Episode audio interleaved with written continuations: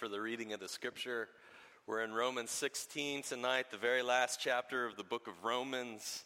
And uh, we really struggled getting volunteers to help with reading this particular text. So I'm going to do it myself. And I think you'll see why in just a moment. Uh, we didn't have too many people eager to read this one out loud. So if you would follow along with me, this is Romans chapter 16, verses 1 through 16. Here we go. I commend to you our sister Phoebe, a servant of the church at Cenchrea, that you may welcome her in the Lord in a way worthy of the saints, and help her in whatever she may need from you. For she has been a patron of many and of myself as well. Greet Prisca and Aquila, my, favor, my fellow workers in Christ Jesus, who risked their necks for my life, to whom not only I give thanks, but all the churches of the Gentiles give thanks as well. Greet also the church in their house. Greet my beloved Epaphras, who was the first convert to Christ in Asia. Greet Mary, who has worked hard for you. Greet Andronicus and Junia, my kinsmen and my fellow prisoners. They are well known to the apostles, and they were in Christ before me. Greet Ampliatus, my beloved in the Lord. Greet Urbanus, our fellow worker in Christ, and my beloved Stachys. Greet Apelles, who is approved in Christ. Greet those who belong to the family of Aristobulus. Greet my kinsman Herodion. Greet those in the Lord who belong to the family of Narcissus. Greet those workers in the Lord, Tryphaena and Tryphosa. Greet the beloved Persis, who has worked hard in the Lord. Greet Rufus, chosen in the Lord, also his mother, who has been mother to me as well. Greet Asyncritus, Phlegon, Hermes, Patrobas, Hermas, and the brothers who are with them. Greet Philologus, Julia, Nereus and his sister, and Olympas, and all the saints who are with them. Greet one another with a holy kiss. All the churches of Christ greet you. This is the word of God. Thanks be to him. Let's give thanksgiving now together. Lord, thank you for your word. And I pray that as we study it, as we chew on it in these next few moments, Lord, you would allow us to have the meditations of all of our hearts pleasing in your sight, and the words of my mouth as I attempt to preach pleasing in your sight as well. It's in the name of Jesus that we pray. Amen. Amen. Thanks for standing. You may be seated. Okay, full disclosure, I think I was more nervous about that than anything I've been nervous about in a long time. Um, it's, it was that uh, Arist, Aristobulus. Uh, Aristobulus, there it is, uh, Aristobulus. When I practiced, that was the one I came to, and I was just like, how do you say that? So I'm feeling pretty good about myself for reading that. Um, you know, don't act like you're not impressed. I know you are. So let's um, let's jump into this text. So many names is what I named it because there are a lot of names. Oh my goodness. 27 in all. I counted them. And in fact, those are just the proper names. There's more when you take into um, the references to the mother of Rufus or the sister of Nereus or the fellowships of these people in the different house churches. There's a lot of people that are greeted here and spoken of. And I think the thing that is just most astounding to me is not just the sheer volume of names here in this section, but the fact that most of these names here are people that Paul had not, had not met in person yet. You realize that? I mean, we've been talking about this. He, he hasn't in person been able to go visit Rome. So a lot of these people he has never met one on one before. Some of them listed here are people he has crossed paths with. But most are folks he only knows by reputation. And it's really stunning to me that not only does he know their name, but he knows how it is that they are pouring themselves out for the cause of Christ and seeing the gospel go forward. It's just yet again another reminder. We've been talking about this a lot the last few weeks that this letter to the Romans is exactly that a letter. And it's so easy for us as we've We've gotten into the nitty gritty of the theology and the doctrine in this letter and the way that it, it shows us the gospel. We can be so kind of enmeshed in that that we forget that there's this very personal element, that Paul isn't just doing theology and abstracts. No, he's writing this to real people with real names and real history and real stories.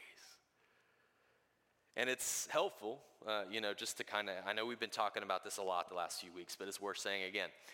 It, it, it is helpful because it allows us to reject this myth that sometimes floats around the church about ministry. And the myth goes like this usually it says you got to choose one or the other. In Christian ministry, you got to either be all about theology and doctrine and right teaching, or you're all about people and relationships. And I read the book of Romans where it's got this theology and the personal perfectly blended together, and I say, I don't want to choose. I don't want it to be an either or. I want to be able to do both of those things. I see Paul in this letter in the way, especially that he's written to these people at the end here, saying that he is 100% serious about cultivating and developing real relationship, but at the same time, he's doing that by teaching them right doctrine and sound teaching in Christ. He's giving them the gospel. He doesn't say it's got to be either or, one or the other. He does both. And I hope that that could be who we are as a church. But that's old news. We've been talking about that. That's just a little bit of a reminder of where we've been the last few weeks. Let's look at some new things from this particular text. Now, I'll tell you what I'm not going to do all right? I am not going to go through all 27 of these names and give you the bio and the backdrop of all of them. Mostly because you guys would like start booing, throwing things at me, storming out, angry emails. It just would be a disaster. But more importantly, why I'm not going to do that is because I can't. I don't have the bio of every single person that's listed in this text. Nobody does. There are some people that are named here that we know a little bit of background information about, but there are many of them that we have no idea at all. And it would just be purely speculation if we tried to kind of fill in their story. So I, I, can't go through all those names and give you the full picture of their life and who they were. But here's what we're going to do instead we are going to look at sort of the broad strokes, the big picture of this greeting section, and notice a few things that jump out to us. Because in the context of all these names, the 27 of them, there's some really cool things to see about the church at Rome here and things that we can take away and learn from. So, these three takeaways. I'm going to start the first one with this. Uh, I think I have a slide for this with a different background to get your attention. A church like ours, here's my big takeaway from all this. It looks, based on this text, like the church at Rome was very similar to a, a particular quirkiness about our church, and that is, it looks like it was a multi site church. To use a phrase that definitely wouldn't have been said back in the day in the first century, and yet it appears that just like our church is this, we're Ridge Presbyterian Church, one church, but we have two sites, two congregations. We have the group in Paradise that meets in the morning, Ridge Paradise, but then also here we are in the evenings in Chico, Vespers Chico. But we're one church, two different locations, two different sites, and it seems like the folks at Rome were kind of in a similar situation. Look at verse 5. Right after we're told about Prisca and Aquila, Prisca is sometimes also in the Bible known as Priscilla. Paul says this, this to them. He says, Greet also the church in their house which then sets the table for later on when he goes through uh, this list of names in verse 15 and he says, And greet all the saints who are with them. In verse 14 above, another list of names, and then it says, And and greet the brothers and sisters who are with them also. What it seems like Paul is doing is he's acknowledging that there is one church in Rome. However, it's sort of divided up into these small, sort of house home fellowships all throughout the city. It was a big city. And there's sort of these small pockets of groups that meet together. Even though they're one church, the church in Rome, there's different fellowships throughout the city. And again, that's kind of like us. Now, I'm not saying that uh, to try to prove to you that uh, the, the model of our church setup, this multi site idea, is the way to do church fellowship or planning. Not at all. Uh, there are all sorts of different uh, uh, looks of how churches can operate and function in this scripture. This is just one of them amongst many. But I'm pointing it out today because I, it's helpful, I think, for us to remember that we're not inventing the wheel here with how we've set up our church with this kind of dual site model. And also, how do I put this? When we encounter some of the frustrations and annoyances of being one church with two different locations, it's good to remember that, you know what? The church of Jesus Christ has been here before, and he's protected her and prospered her and used that particular setup to bear great fruit in whatever city they were in. Maybe I'm preaching to myself here more than anything. Because I'll tell you guys, it is hard sometimes with the, the, the two uh, church, the church in Paradise and the church down here in Chico, and working hard to try to get people to know each other and to fellowship together, uh, trying to figure out how to spend our time as pastors between both places. Like, it can be tough. And yet, here's God saying, it's happened before. It's to be okay. Maybe it even gives us fresh vision as we consider some of the teaching on humility and unity amongst the body. And even a few weeks back, we talked a lot about choosing love over prizing our liberty. And maybe the reason why Paul was talking like that is because he knew that there was the potential for strife and rivalry and trouble when the church in the city of Rome was split up into these smaller pocket groups. So for us, we might be able to apply some of this teaching in Romans better than other churches might that don't have a similar situation because we know the beauty of it, but also the struggle of it sometimes too. So that's the first takeaway I have from these names. This church might kind of be a church like ours. Second thing has to do with who we see using their gifts for the sake of the church in Romans 16. All throughout this passage, we have Paul giving shout outs to these people that he wants to give greetings to, but then he also includes usually uh, what they've been doing, how they've been using their gifts for the sake of the church, for the sake of the gospel. And one thing that really strikes me in all of this is that the whole body is vital to the gospel going forward and creating this foundation for the church. That means not just the apostles, not just the teachers, not just the ordained leaders, but leaders and lay people alike, those in positions of authority and those that are worshipers, just congregants in the church. All of them are represented here, and these greetings that Paul's given, everybody is needed. Now, where this gets very applicable for us, and the part that I want to hone in on with this today, is that we can take this principle and see it especially clear when it comes to men and women.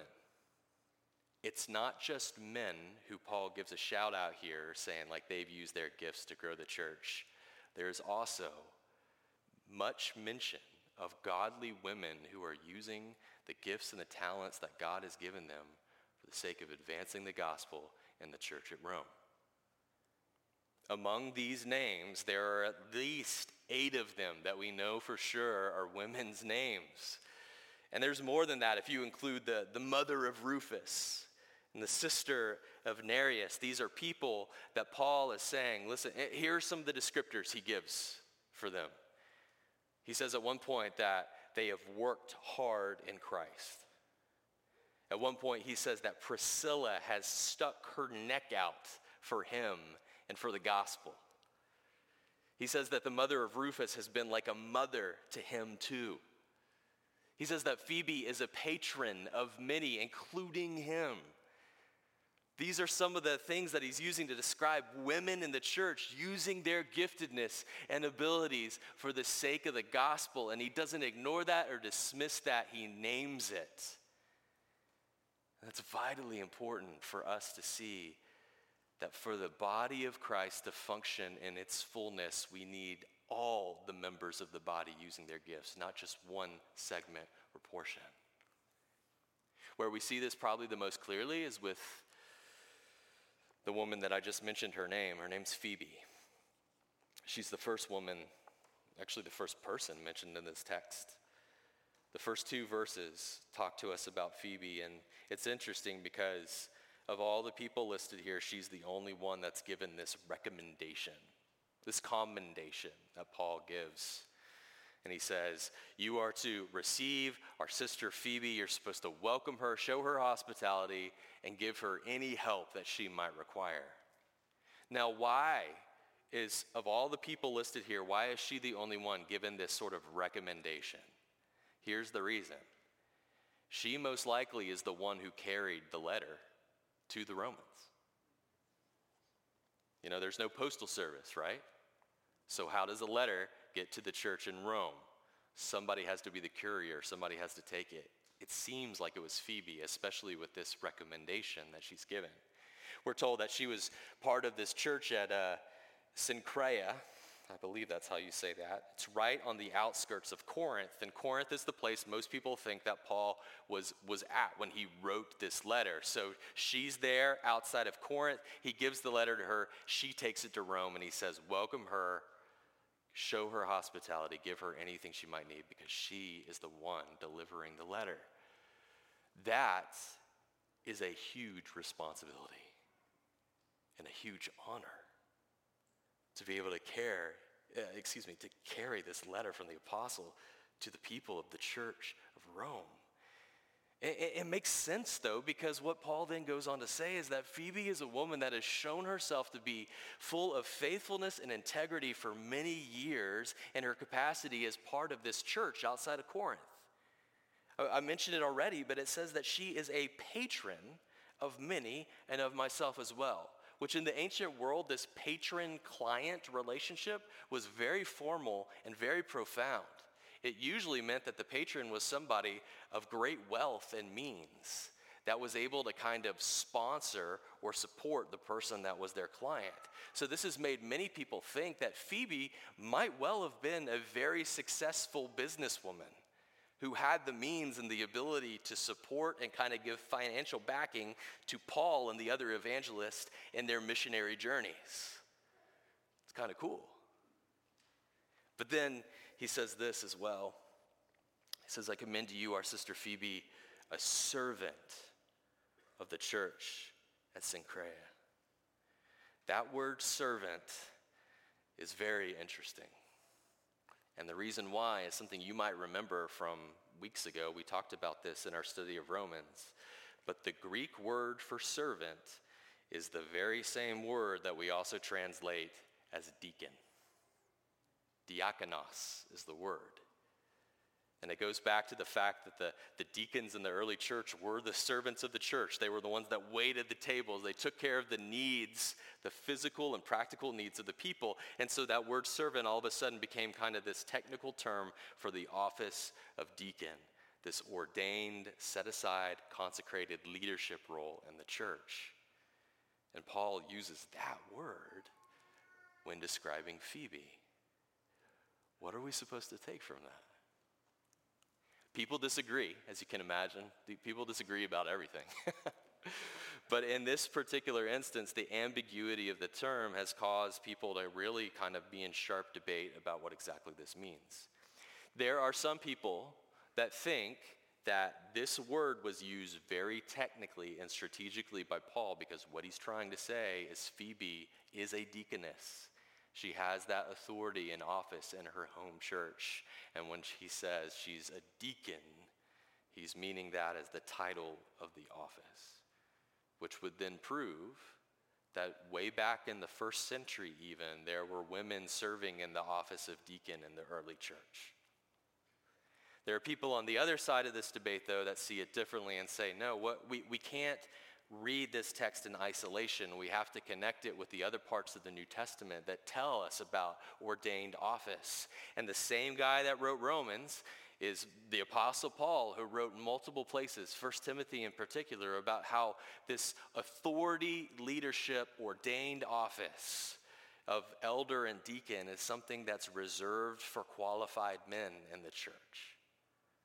And so they say this can't mean the technical title of deacon, it has to be the more generic term of servant, that she cared for the church, that she used all that she had to, to see it prosper and go forward. Our very own denomination, the PCA, the church that we're a part of, has been debating this in recent years. Our General Assembly is in Memphis this year, and it starts this week, and I'm sure there's going to be some debate about it there. It's something that study papers have been written on, there's been floor debates, and there's really godly men that I love and trust that find themselves on either side of interpreting who Phoebe was.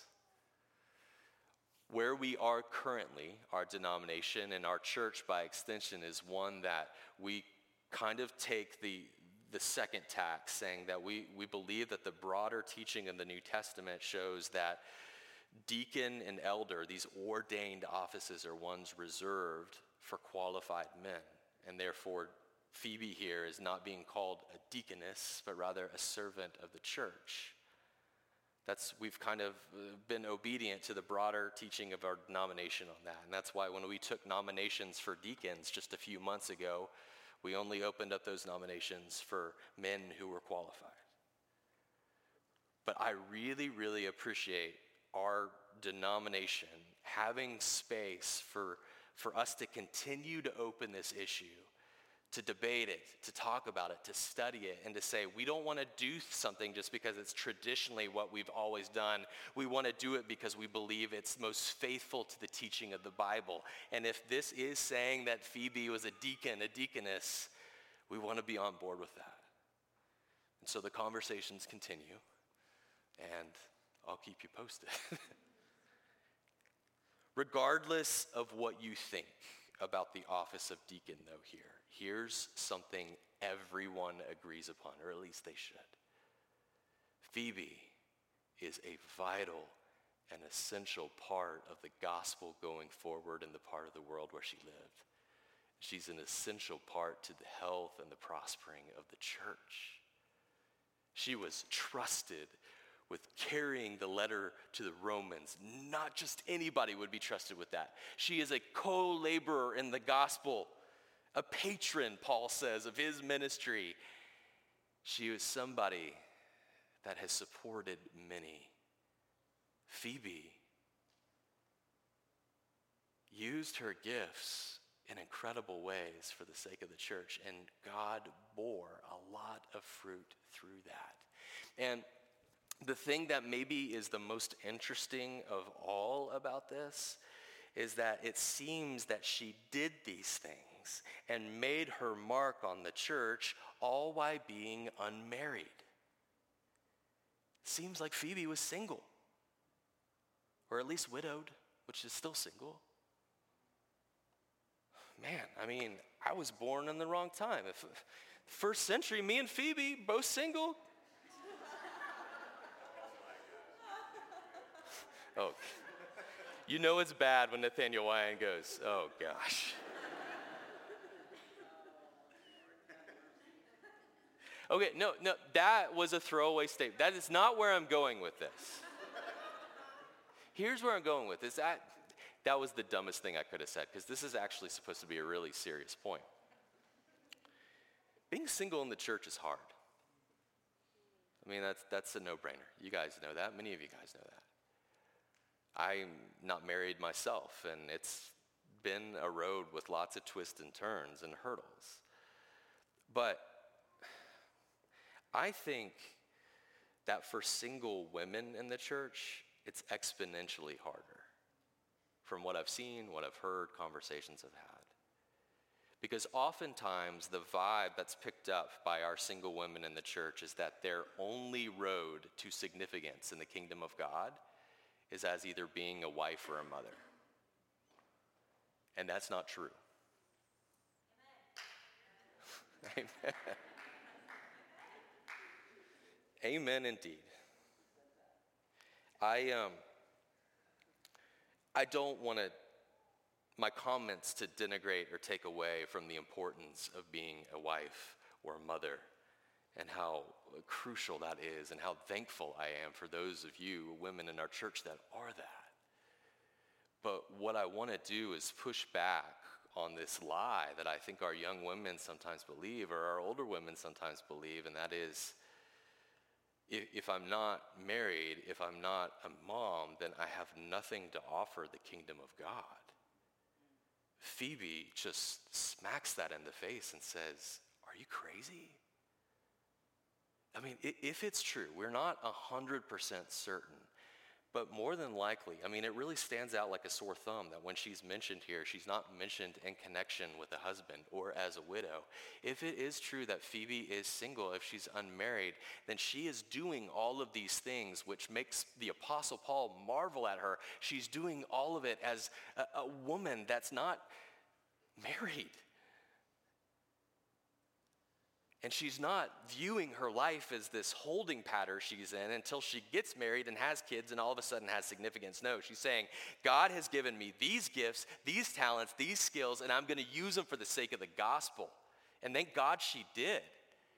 Because if we're benefiting from the book of Romans here 2,000 years later, it's in part because of her faithfulness. Women, listen to me. I hope that God gives you the desire of your heart. If your longing is to be married, to be a mom, I pray that with you.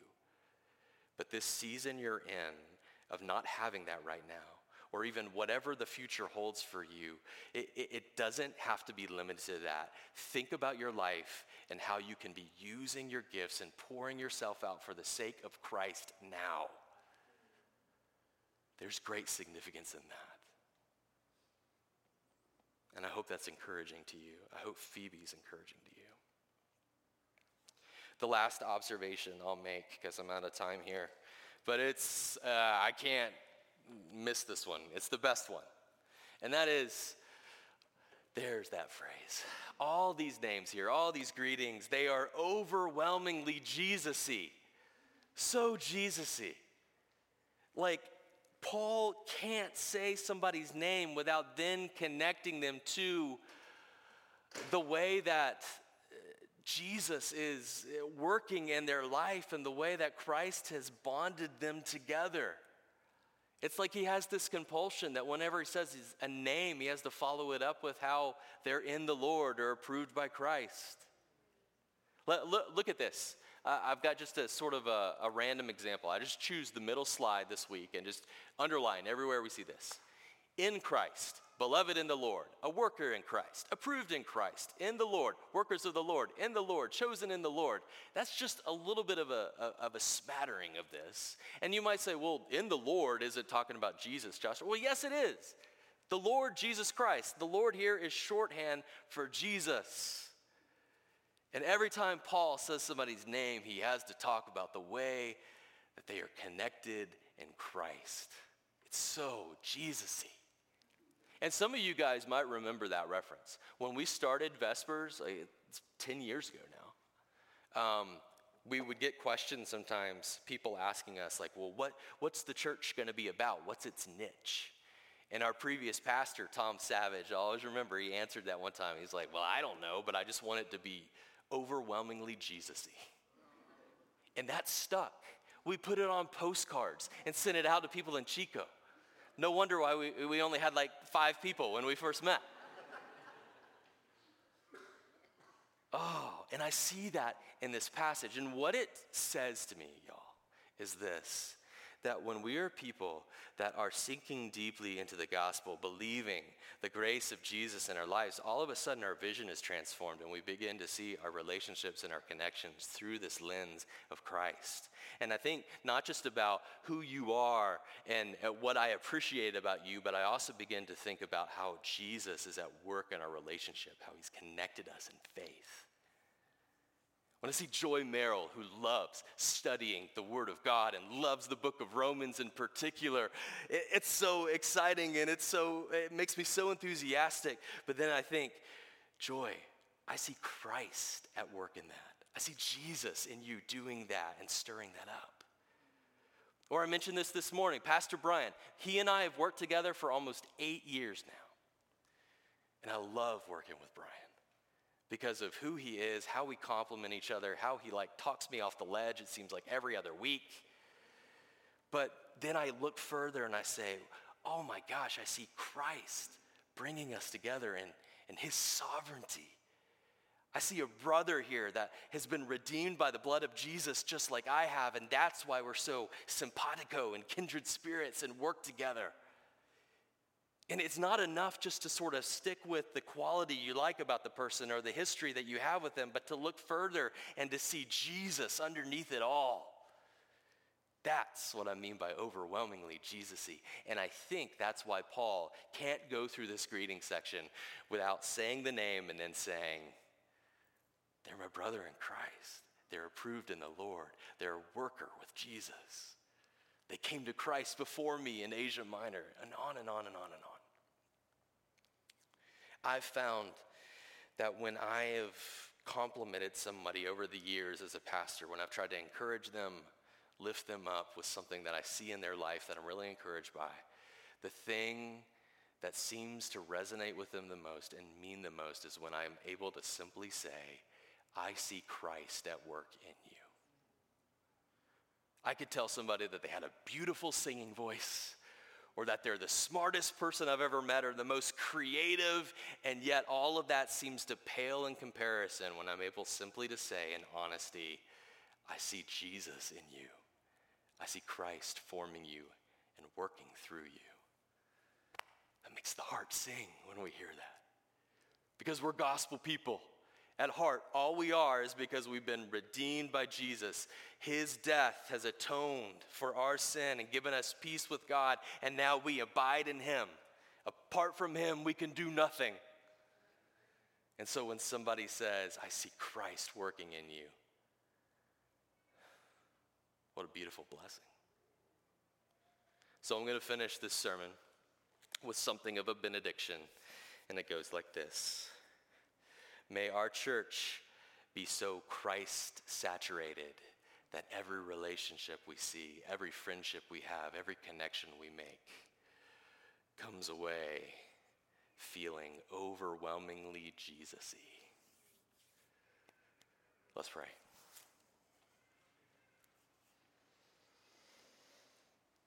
Lord, I, I pray that and ask that even this, section of scripture, one that's easy to zoom right over and just be like, ah, oh, it's just a bunch of names, that we would just see in it what you're trying to tell us, that we would hear your voice, and that we would become people that see all of our relationships, all of our life through this lens of the gospel. We thank you for that, Lord. And we bless you in the name of Christ. Amen.